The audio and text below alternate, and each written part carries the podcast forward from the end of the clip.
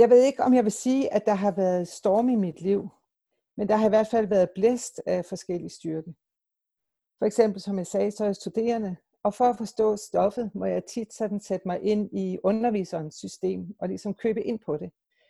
Det betyder, at jeg må holde mine egne indre systemer sådan ud i strakt arm, og forholde mig til, om jeg logisk kan blive stående på den platform, som mit trosystem det er. Eller om det med den nye viden, jeg, bliver stift, jeg stifter bekendtskab med, faktisk må skifte hele mit indre system ud. Det kan jeg opleve som en stærk sidevind. Og øh, det er godt nok en, øh, noget, jeg selv vælger, men øh, det er da alligevel at t- gå væk fra den læskærm, som jeg ellers kan stå ved. Eller det kan også føles som modvind, når jeg kæmper med mig selv og mine egne begrænsninger. Og jeg forestiller mig, at det enten lykkes mig, hvis jeg bider rigtig tænderne sammen, rigtig tager mig sammen, og så finder jeg ud af, at sådan fungerer det ikke. Kampen den bliver med ved. Så det er sådan lidt af de storme, som øh, jeg har sådan øh, skrevet denne her prædiken ud fra. Og hvis vi så skal se på, hvad det vil sige at tage ansvar i stormene. Når man slår op på Wikipedia, så står der, at man er i almindelighed ansvarlig over for mennesker, hvis liv bliver påvirket af ens beslutninger.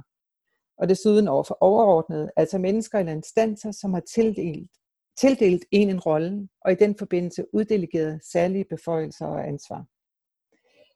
Så det vil sige, når der er mennesker, hvis liv bliver påvirket af mine beslutninger. Det betyder altså ikke, at jeg altid skal gøre alt. Eller at når andre får en idé om et subarrangement, så er det mit ansvar at stille op. Altså med mindre jeg er ansat til det. Men vi har også ansvar for kloden. I disse her år, der taler vi meget om vores ansvar over for de efterfølgende generationer. Det kan være diffust og uigennemskueligt når jeg køber kopperbukser, når jeg flyver, når jeg stemmer.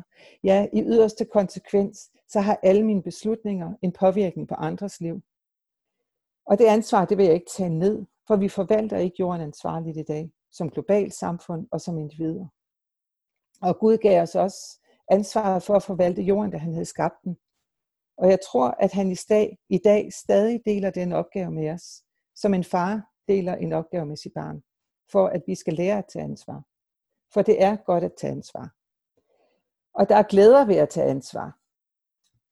Skal lige se, er min skær i for, ja.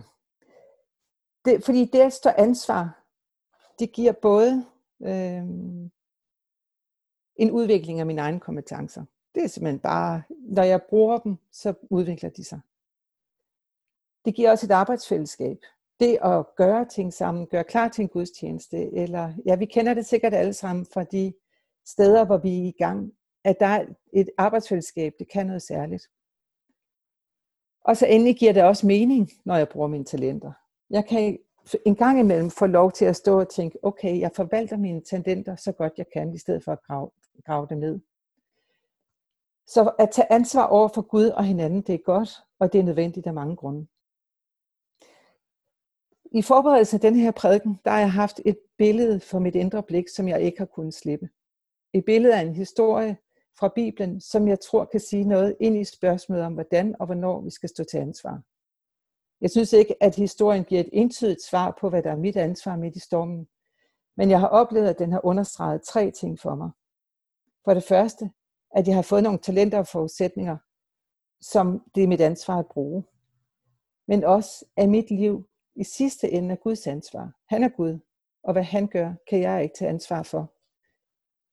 Og så endelig, at i mit Guds forhold, er det Gud, der bærer forholdet. Min relation til ham bygger ikke på min præstation, men på hans nåde. Altså ikke på, at jeg tager et ansvar, men den bygger på, at Gud tager ansvar. Så den historie, jeg refererer til, vil jeg fortælle nu. Og jeg tager mig en kunstnerisk frihed til at invitere andre med ind i historien også. For vi står ikke alene. Vi kan have fællesskab på tværs af tid. Vi kan have fællesskab med disciplerne, med mennesker fra det gamle testamente, og med troende fra 1800-tallet, som for eksempel Søren Kierkegaard. Så jeg læser en historie fra Matteus evangeliet, og så inviterer jeg flere med.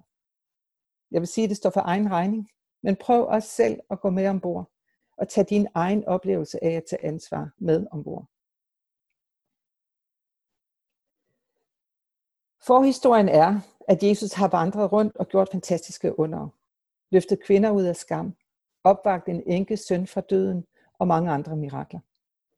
Men han har også udfordret. Han har sagt, elsk jeres fjender, jeg havde jeres familie og følg mig. Der er ikke lagt fingre imellem, når denne mand, der siger, at han er Guds søn, kalder til efterfølgelse. Og nu inviterer han så disciplerne med ombord i en båd, og vi smutter med. Jesus gik ombord i en båd, og hans disciple fulgte ham. Ja, jeg var med. Jeg havde fulgt med Jesus i et godt stykke tid, og jeg synes også, at jeg i mange tilfælde har taget min del af arbejdet. Både de sure chancer, der hvor der skulle stilles op og arrangeres, så andre kunne komme og høre Jesus. Jeg tror måske ikke, der er mange, der ved, hvor meget arbejde der faktisk ligger bag, at Jesus kan stille sig op og tale. Det ser så let ud. Han stiller sig bare op. Men logistikken bag, den er usynlig. Når vi er nogen, der knokler og nedprioriterer en time for os selv og vores egne behov, ja, så bliver det muligt for mange andre bare at dukke op og sætte sig ned og lytte til Jesus. Og Jesus skal koncentrere sig om budskabet, mens jeg sørger for kaffe. Sandheden er, at jeg også går med, fordi han og de andre disciple ikke skal kunne sige om mig, at jeg ikke forstår at prioritere. Så der står crew på min t-shirt, og derfor er jeg med ombord. Jeg og du er en af disciplene. Nu.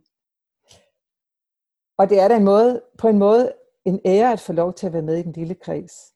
Måske bliver det nu min tur til at få en af de der vilde oplevelser, de andre har haft. Vi sætter fra land. Det er en smuk dag, og båden vipper blidt hen over bølgerne. Jeg har godt til at min over. Så min indsats gør, at båden bevæger sig fremad. Det er ikke kun mig, det er også de andre, der tager med, og vi er cirka lige stærke, så vi holder kursen. Det er så tilfredsstillende, og jeg smiler til min sidemand på brættet. Jeg kan se, at han har det på samme måde. Vi er et godt team. Vi nyder sejlturen. Himlen og havet er smukt, og vi gør en forskel. Der blev der et voldsomt uvær på søen, så båden skjulte sig bølgerne. Hold nu op. Jamen Jesus kaldte jo os jo selv ud på det her. Han må da have vidst, hvordan vejret ville blive. Alt det, vi har bygget op, fordi han kaldte os til det. Jeg har investeret i den her tro, og den er nu helt skjult af bølgerne.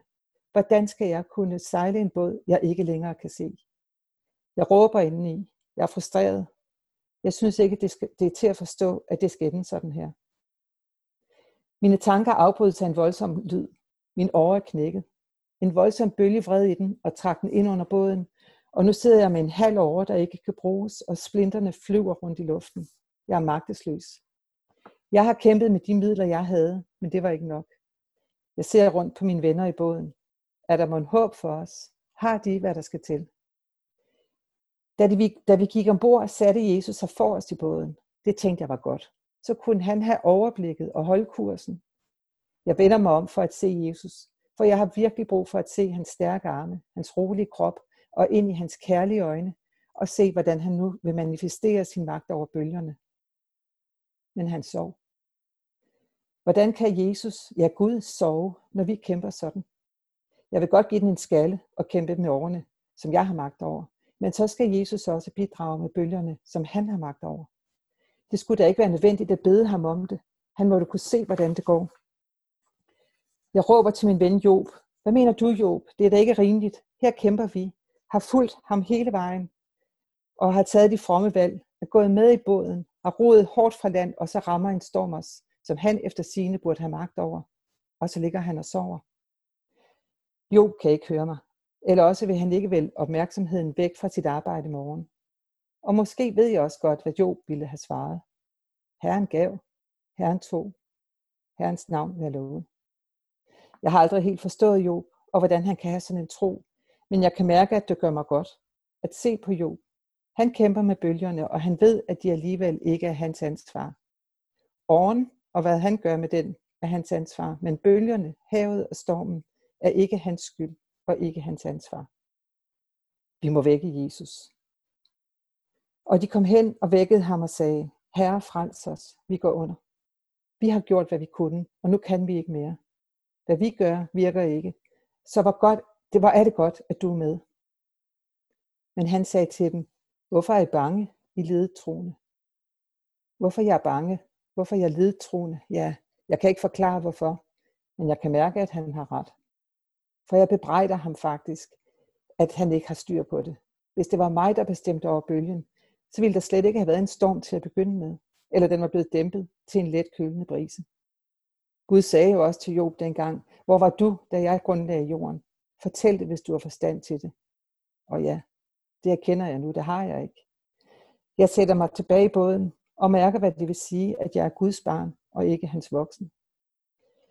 Men skulle vi da ikke have vækket Jesus, eller skulle vi have gjort det noget før?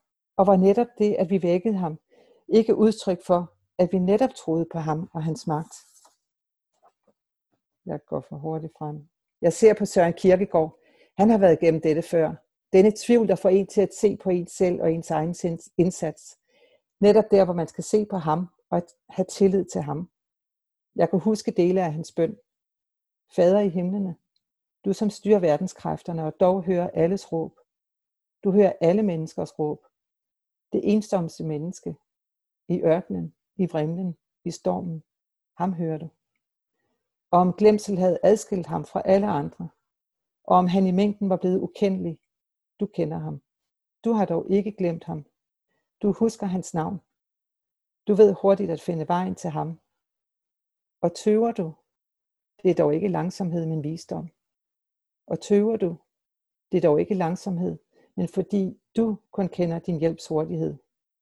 Og tøver du, det er dog ikke smålig påholdenhed, men faderlig sparsomlighed, der gemmer det bedste for barnet på det sikreste sted for det belejligste øjeblik.